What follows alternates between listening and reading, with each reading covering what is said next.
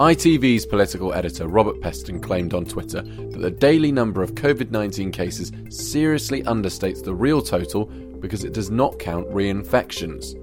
While it's true that reinfections aren't included in the daily figures for new cases, it's not accurate to say this constitutes a serious underestimate.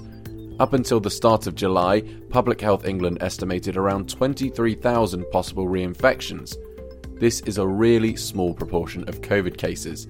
PHE epidemiologist estimates this is about 1%. So it's certainly not right that the daily reported case total seriously understates the number of detected cases.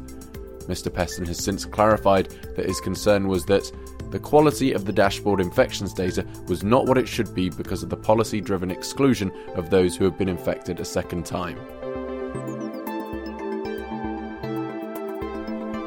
Elsewhere, social media users have shared an alert from the Center for Disease Control in America, falsely claiming it shows that PCR tests are fraudulent, meaningless, and they can't distinguish between COVID and influenza. While it's true that the CDC is withdrawing emergency use authorization for a PCR test, that's not because it doesn't work. It's for one specific type of PCR test because they've decided it's not as fast or as efficient as other models. The Department for Health and Social Care says it doesn't use this test in particular anyway. In its place, the CDC is recommending a different PCR test which can test for COVID and influenza simultaneously as other PCR tests just detect SARS CoV 2. And finally, we've seen a number of people sharing posts that claim to show Boris Johnson receiving three doses of the COVID vaccine. Some users cite these photos as evidence that the vaccines are meaningless, while others argue that this doesn't prove the Prime Minister has been vaccinated three times, but that in fact it proves he hasn't been vaccinated at all, and the whole thing is a big fraud.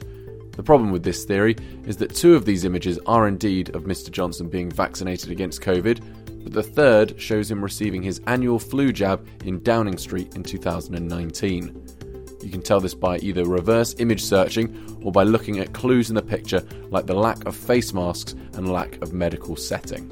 That's all from us this week. I'll be back with more of our independent, impartial fact checks at the same time next Saturday morning.